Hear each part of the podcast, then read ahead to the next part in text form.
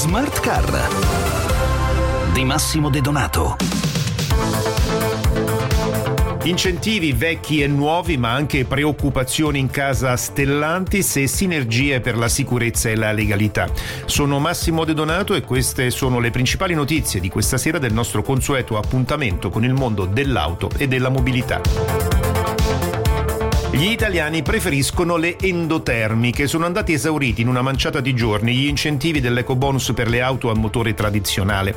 La fascia di incentivazione per le vetture a benzina o diesel di ultima generazione è stata infatti presa d'assalto in questa prima tornata di bonus.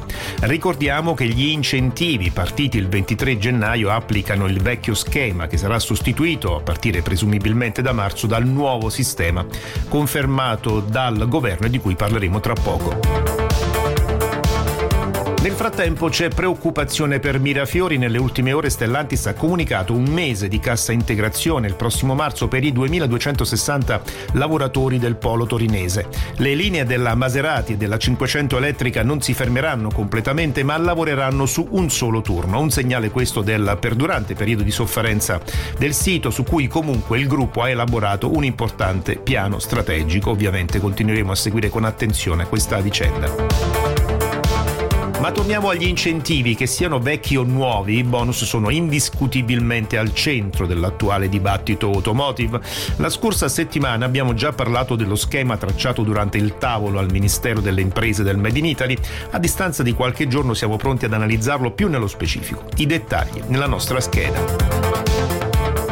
Sono 950 i milioni stanziati per la nuova tornata di incentivi per l'acquisto di auto a basse emissioni, con la possibilità di ottenere contributi oltre i 13.000 euro. Nel dettaglio, a partire dall'entrata in vigore del nuovo sistema, che è prevista per questa primavera, più di 790 milioni saranno destinati alle auto e 83 a ciclomotori, motocicli, quadricicli e veicoli commerciali leggeri, Un'importante novità è rappresentata poi dai 70 milioni stanziati per l'usato di auto e per il programma sperimentale di noleggio a lungo termine.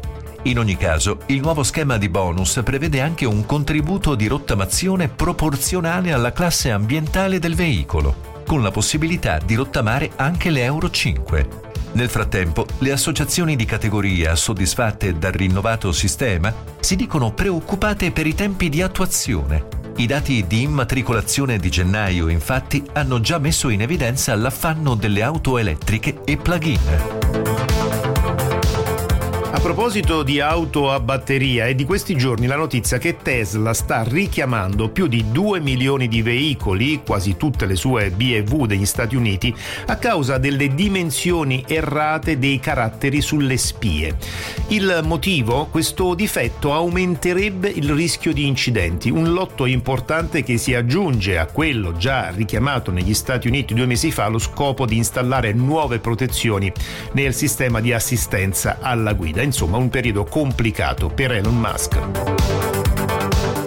Un protocollo d'intesa per la cultura della sicurezza e della legalità è quanto sottoscritto da Autostrade per l'Italia e l'Arma dei Carabinieri. Scopo dell'accordo sostenere e promuovere attraverso seminari, eventi e momenti formativi la diffusione della cultura della legalità e della sicurezza anche per prevenire e riconoscere alcuni fenomeni criminosi.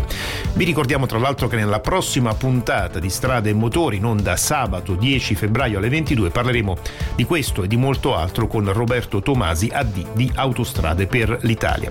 Ed era questa anche l'ultima notizia, Smart Car torna come al solito lunedì alle 20.50 circa, ma come vi dicevo prima vi ricordo anche l'appuntamento del fine settimana con Strade e Motori, sabato alle 22. Per ora è davvero tutto, un saluto e un buon viaggio da Massimo De Donato.